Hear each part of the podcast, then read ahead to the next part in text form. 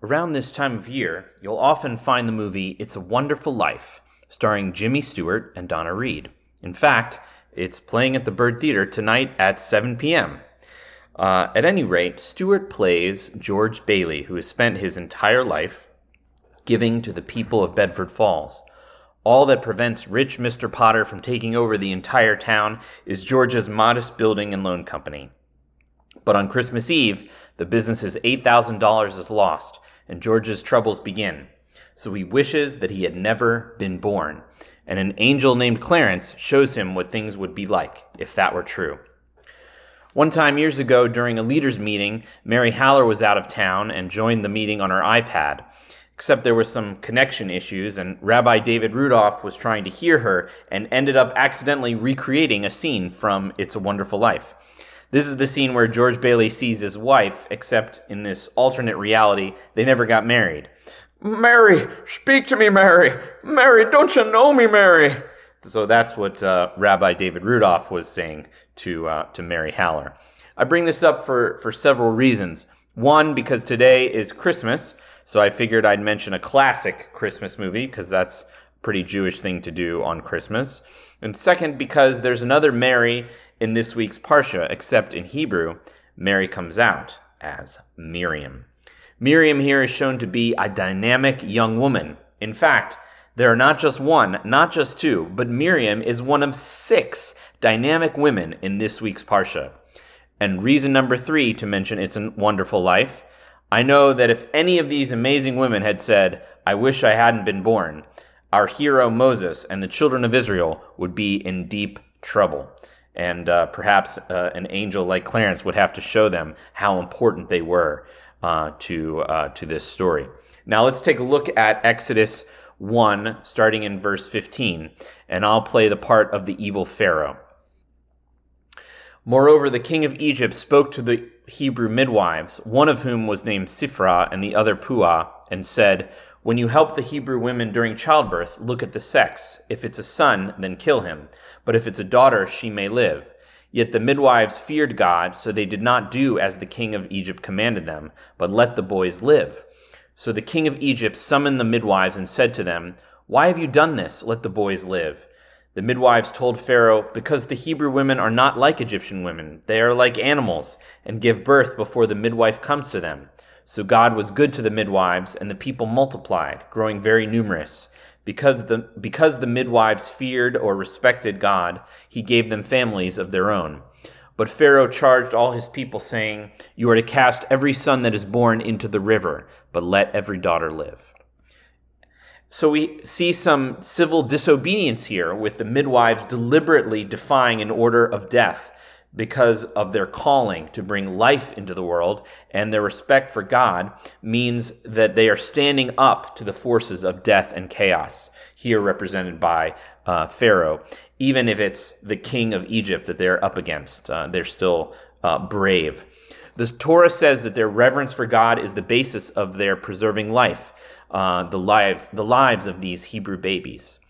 It's also an example of when it's okay to bend the truth for the preservation of life. Notice they they kind of bend the truth to the Pharaoh. Oh, the the uh, the Hebrew women uh, give birth uh, early. Um, they give birth uh, too quickly for us to uh, to abort uh, the male babies. At the very center of Jewish ethics is the concept of pekuach nefesh, Literally, it means watching over a soul. Figuratively, it means preserving or saving a life. It refers to the innate value of human life. This ethical concept supersedes almost all other commandments in Judaism. So, for example, uh, you would uh, violate Shabbat in order to save a life, uh, which is why you know an observant Jewish doctor might work uh, on Shabbat in an emergency room because that that supersedes uh, the commandment to to rest, uh, to to save lives. The principle of pekuach nefesh, preserving life, is derived originally from foundational Torah texts. One is that we are all made in the image of God, and another commandment is not to stand by the blood of your neighbor. Regarding the first one, because both male and female are created in the image of God in creation, and uh, physical male and female images are different, right? So the rabbi said, well, this is probably uh, not to be interpreted literally because, you know, male and female are different physical images, but they're both in the image of God somehow. So what's going on? It points, therefore, to the innate value of human life. We carry within us the divine spark, and uh, we have immense inherent value and honor and glory are upon all of humanity. Uh, we're all made in the image of God, you know, differently abled. The elderly, the young, marginalized are made in the image of God. Outcasts, our enemies, or anyone we think of as other, they are made in the image of God and have the divine spark.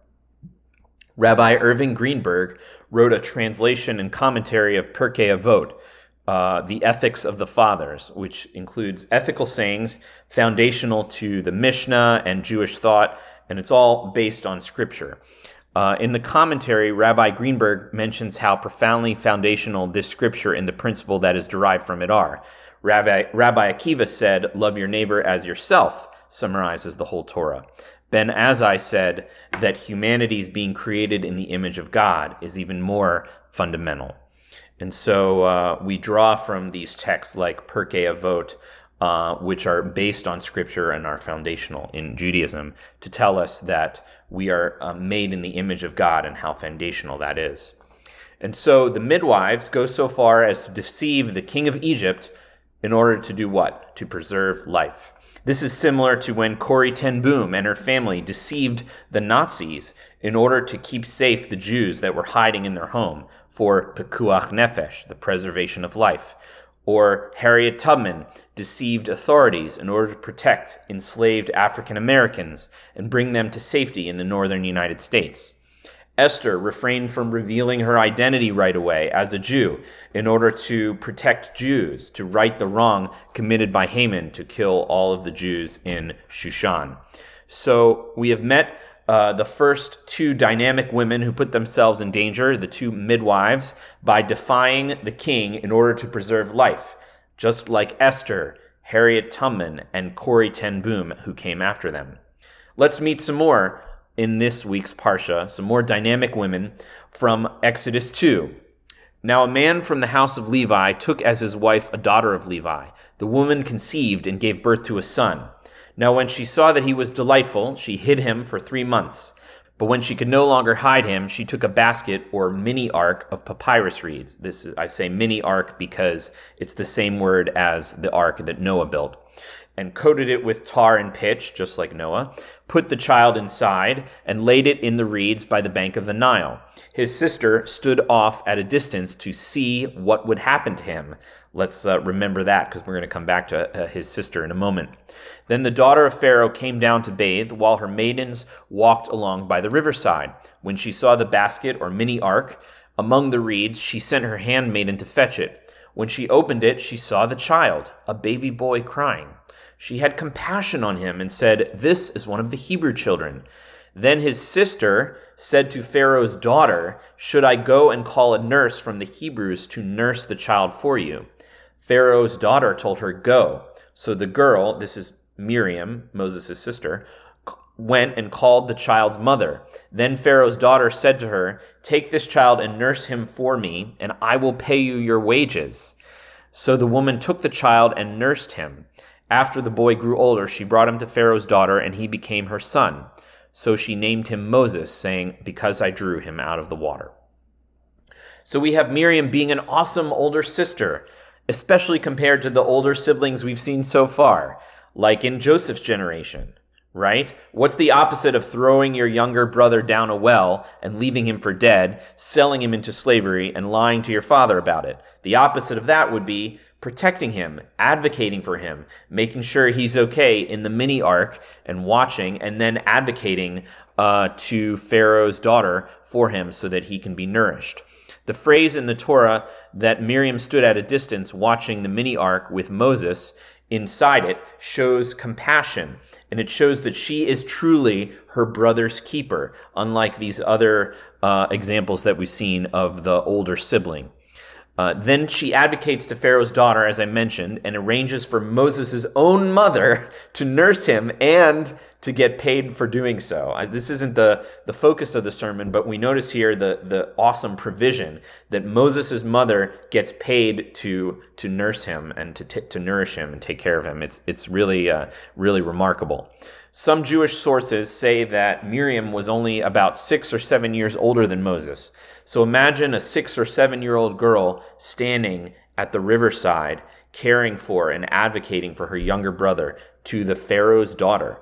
And think about the courage of Moses' mother. First, she entrusts her child to God, literally by letting him go and placing him in the mini ark. And then, second, she entrusts him to Pharaoh's daughter. Uh, when he's adopted into that family, so she's you know gives him to the Lord. Uh, she trusts trusts God with her, with her son and, uh, and Pharaoh's daughter, totally defying her father's orders. We just heard he said, Well, it's not working uh, with the midwives, so just kill all the Hebrew male babies.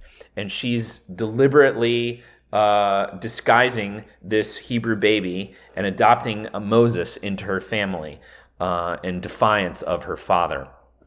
Focusing again on Miriam, the midrash on her fills in the gaps on what was possibly going on here. When I say midrash, I'm talking about uh, Jewish uh, thought that fills in the gaps, because sometimes the Bible is very terse or very uh, very brief in in what it explains. So uh, over the years, the rabbis filled in on what possibly happened or probably happened in between to explain uh, what was going on in the Bible. And so these are uh, from helpful writings that are not they're not at the level of scripture uh, of of being inspired um, inspired writing God breathed writing but they are helpful uh, to understand the scripture which is God breathed so anyway so uh, this is a midrash about Miriam. Remember, Miriam becomes a prophetess who leads a song when her younger brother delivers the children of Israel through the Red Sea. She, she has her own song. So the sages imagine that she prophesied over Moses as the future deliverer of their people because she was she was always a prophet. Her younger brother would surpass her to become a savior and leader, and usually in in in Genesis anyway, that would make the older sibling jealous. But rather than become jealous, what did she do? She became protective and compassionate. She's really a remarkable woman. Uh, and this is what the rabbinic sages imagine what was going on in their family. This is from Sota 12a, verses 9 through 12 in the Talmud, which is a, and it has a midrash about Miriam. The verse states, And there went, uh, there went a man of the house of Levi and took for a wife a daughter of Levi. The Gemara asks, To where did he go? Rav Yehuda ben uh, Bar Zavina says, He went according to the advice of his daughter Miriam, as the Gemara will proceed to explain. A sage teaches Amram, the father of Moses, was a great man of his generation. Once he saw that the wicked Pharaoh said, Every son that is born you shall cast into the river, and every daughter you shall save alive, he said, We are laboring for nothing by bringing children into the world to be killed. Therefore he arose and divorced his wife. All others who saw this followed his example and arose and divorced their wives. His daughter Miriam said to him, Father, your decree is far is more harsh for the Jewish people than that of Pharaoh, as Pharaoh decreed only with regard to the males, but you decreed on both the males and the females. And now no children will be born. Additionally, Pharaoh decreed to kill them only in this world, but you decreed in this world and the world to come, as those not born will never enter the world to come. Miriam continued, Additionally, concerning Pharaoh the wicked, it is uncertain whether his decree will be fulfilled, and it is uncertain if his decree will not be fulfilled. You are a righteous person, and as such, your decrees will certainly be fulfilled, as it is stated with regard to the righteous. You shall also decree a thing, and it shall be established unto you.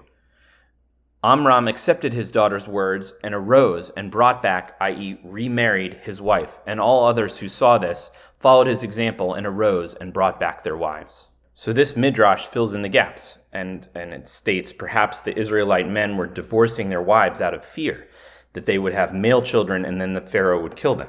So Miriam here is encouraging her father, Amram, also the father of Moses, of course, not to act out of fear, but to trust God, because she knew that her younger brother would be the savior of the Jewish people, and so her father should continue to be fruitful with his wife.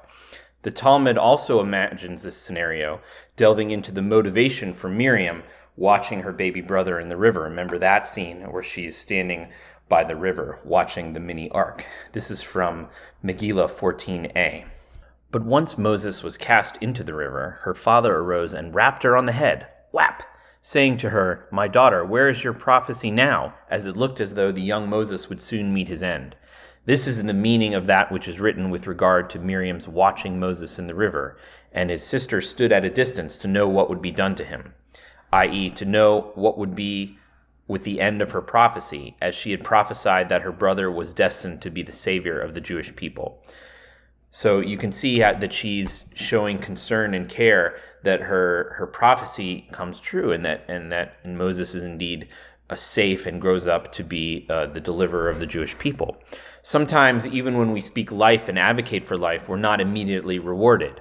But a prophetic encourager is uh, not uh, dismayed by obstacles. they they show compassion despite the obstacles. As we spoke about last week, those who are strongly prophetic speak life, like my pastor in Mississippi, who always said to me, David, you the man.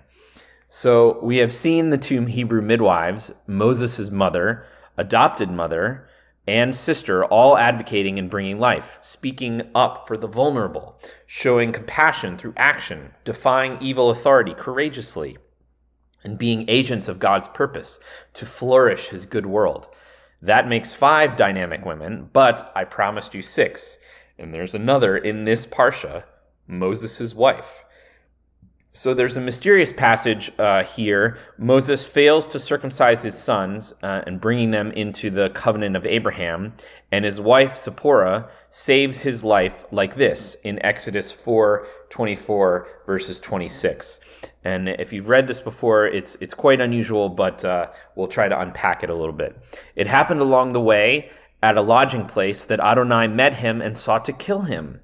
But Zipporah took a flint cut off the foreskin of her son, threw it at his feet, saying, You are surely a bridegroom of blood to me. She said, A bridegroom of blood because of the circumcision. Then he let him alone. I think it's helpful here uh, to look at the JPS Torah commentary on this strange passage. This is what they say quote, There is a functional correspondence between the blood of circumcision and the visible sign of the blood uh, uh on the Passover sacrifice. Remember, they're both uh, using blood.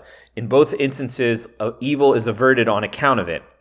Uh, this inextricable tie between circumcision and the Passover, as plainly set forth uh, later in chapter 12, is also unmistakably operative in chapter 5 of the book of Joshua. It is related there that after crossing the Jordan into the promised land, a mass circumcision ceremony was performed as a prelude to the first celebration of the Passover feast inside the country. Rabbinic exegesis gave midrashic expression to this association in interpreting Ezekiel 16. When I passed by you and saw you wallowing in your blood, I said to you, Live in spite of your blood. Yes, I said to you, Live in spite of your blood. The Hebrew phrase, in your blood live, uh, b'damayich hachayi, uh, emphatically reiterated, was interpreted by the rabbis to mean survive through your blood. Uh, that is, survival and redemption of Israel was assured because of the two commandments one of circumcision and the other of the Passover sacrifice. Uh, and this is my comment, but we know that the life is in the blood. Uh, it should be noted uh, that Genesis 17 made circumcision the indispensable precondition for entering the community of Israel. So, to sum up the brief narrative in verses 24 to 26, underscores how important it is, uh, uh, underscores the paramount importance of the institution of circumcision and the surpassing seriousness of its neglect, unquote. So it's showing uh, the importance of circumcision and it's showing that the life is in the blood and it's making a connection to uh, the blood of the Passover lamb, which averts uh, death and brings life. And we also see how Zipporah, who is not among Israel, administers this covenant of blood to once again bring life to Moses and to their children. Remember, the life is in the blood, and these are women who protect, create, and advocate for life. So we've mentioned now six dynamic women who brought life and compassion and covenant into the world to bless and protect Moses and the Israelites. But any list of six women is not complete. And needs, of course, a seventh. You know, there is another Miriam that we admire and talk about. Today, of course, in the wider body of Messiah, we are celebrating the birth of Yeshua to another dynamic Miriam. When you read most Bibles, it says her name is Mary, but in Hebrew, of course, it's Miriam.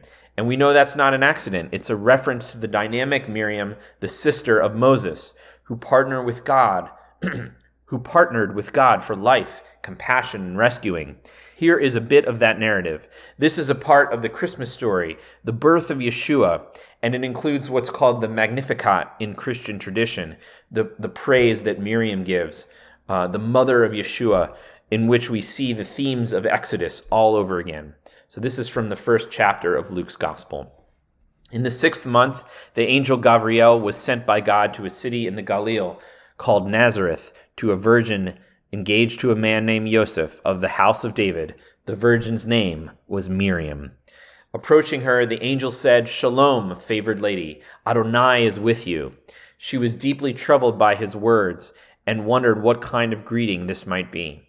The Lord said to her, Don't be afraid, Miriam, for you have found favor with God. Look, you will become pregnant, you will give birth to a son, and you are to name him Yeshua. He will be great. He will be called Son of Ha Elyon, God Most High. Adonai, God, will give him the throne of his forefather David, and he will rule the house of Yaakov forever. There will be no end to his kingdom.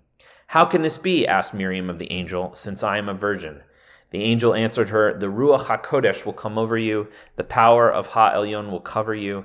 Therefore, the holy child born to you will be called the Son of God. And then she has uh, an amazing interaction with uh, her relative, Elisheva, Elizabeth, uh, and they, they meet each other and uh, rejoice together. And then Miriam gives uh, the Magnificat. My soul magnifies Adonai, and my spirit rejoices in God my Savior, who has taken notice of his servant girl in her humble position. For imagine it, from now on all generations will call me blessed. The Mighty One has done great things for me. Indeed, his name is holy, and in every generation he has mercy on those who fear him. He has performed mighty deeds with his arm, routed the secretly proud, brought down rulers from their thrones raised up the humble, filled the hungry with good things, but sent the rich away empty.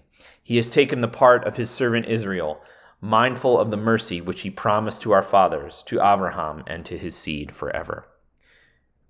So here we see that Miriam, Mary, the mother of Yeshua, is called upon to literally bring life and salvation into the world and to repeat the themes of the Exodus, bringing down the proud and raising up the humble. Think of a dynamic woman in your life, someone who thinks about the vulnerable and needy, a woman who speaks life into situations where there was despair, a woman who is not passive but active, who advocates for life. Maybe she loves to pray and help others. Maybe she is good at encouraging others one on one Maybe she speaks prophetic words of encouragement like Miriam. Maybe she advocates for life like Corrie ten Boom. Maybe she protects and nourishes the vulnerable children or elderly or hurting like the Hebrew midwives. Maybe she is your sister, your wife, your mother, your friend. Maybe she is you. First, we need to honor these dynamic women in our lives verbally we need to honor those to whom honor is due. And second, we need to learn from them, especially us men. You know, the men in this Parsha did not bring life, unfortunately. We see Pharaoh. What is he doing? He's killing Hebrew babies.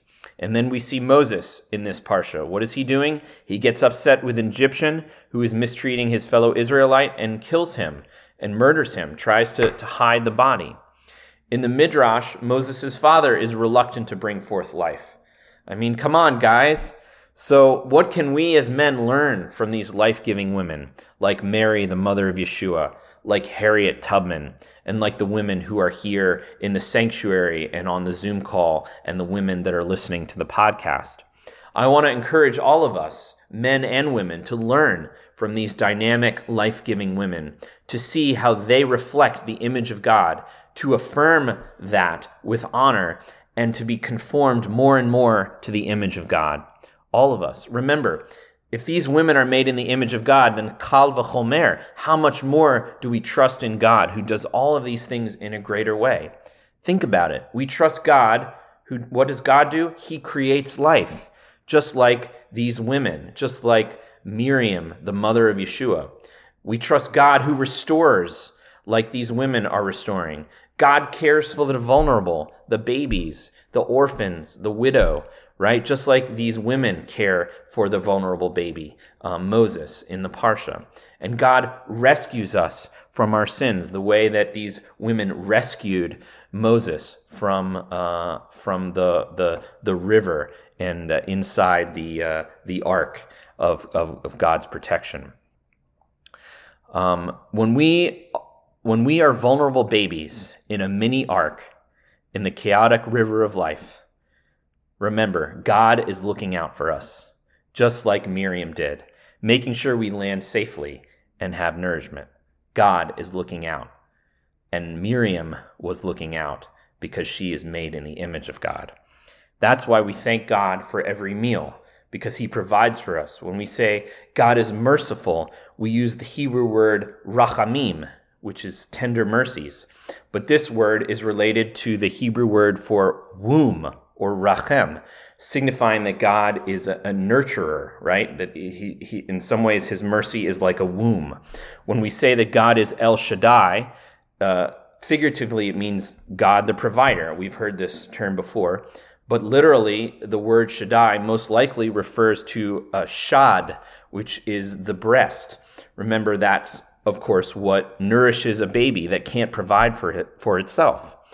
You know, God is above gender, of course, so these word images are not literal, um, but they show that women are made in the image of God, and therefore, when women walk in their calling, their life giving calling, they reflect a piece of who God is. And it, uh, so it means we find this life giving character in God because Genesis says that men and women are made in the image of God. So, as we honor dynamic women in our lives and as we learn from them, this should draw us nearer to honoring the Lord.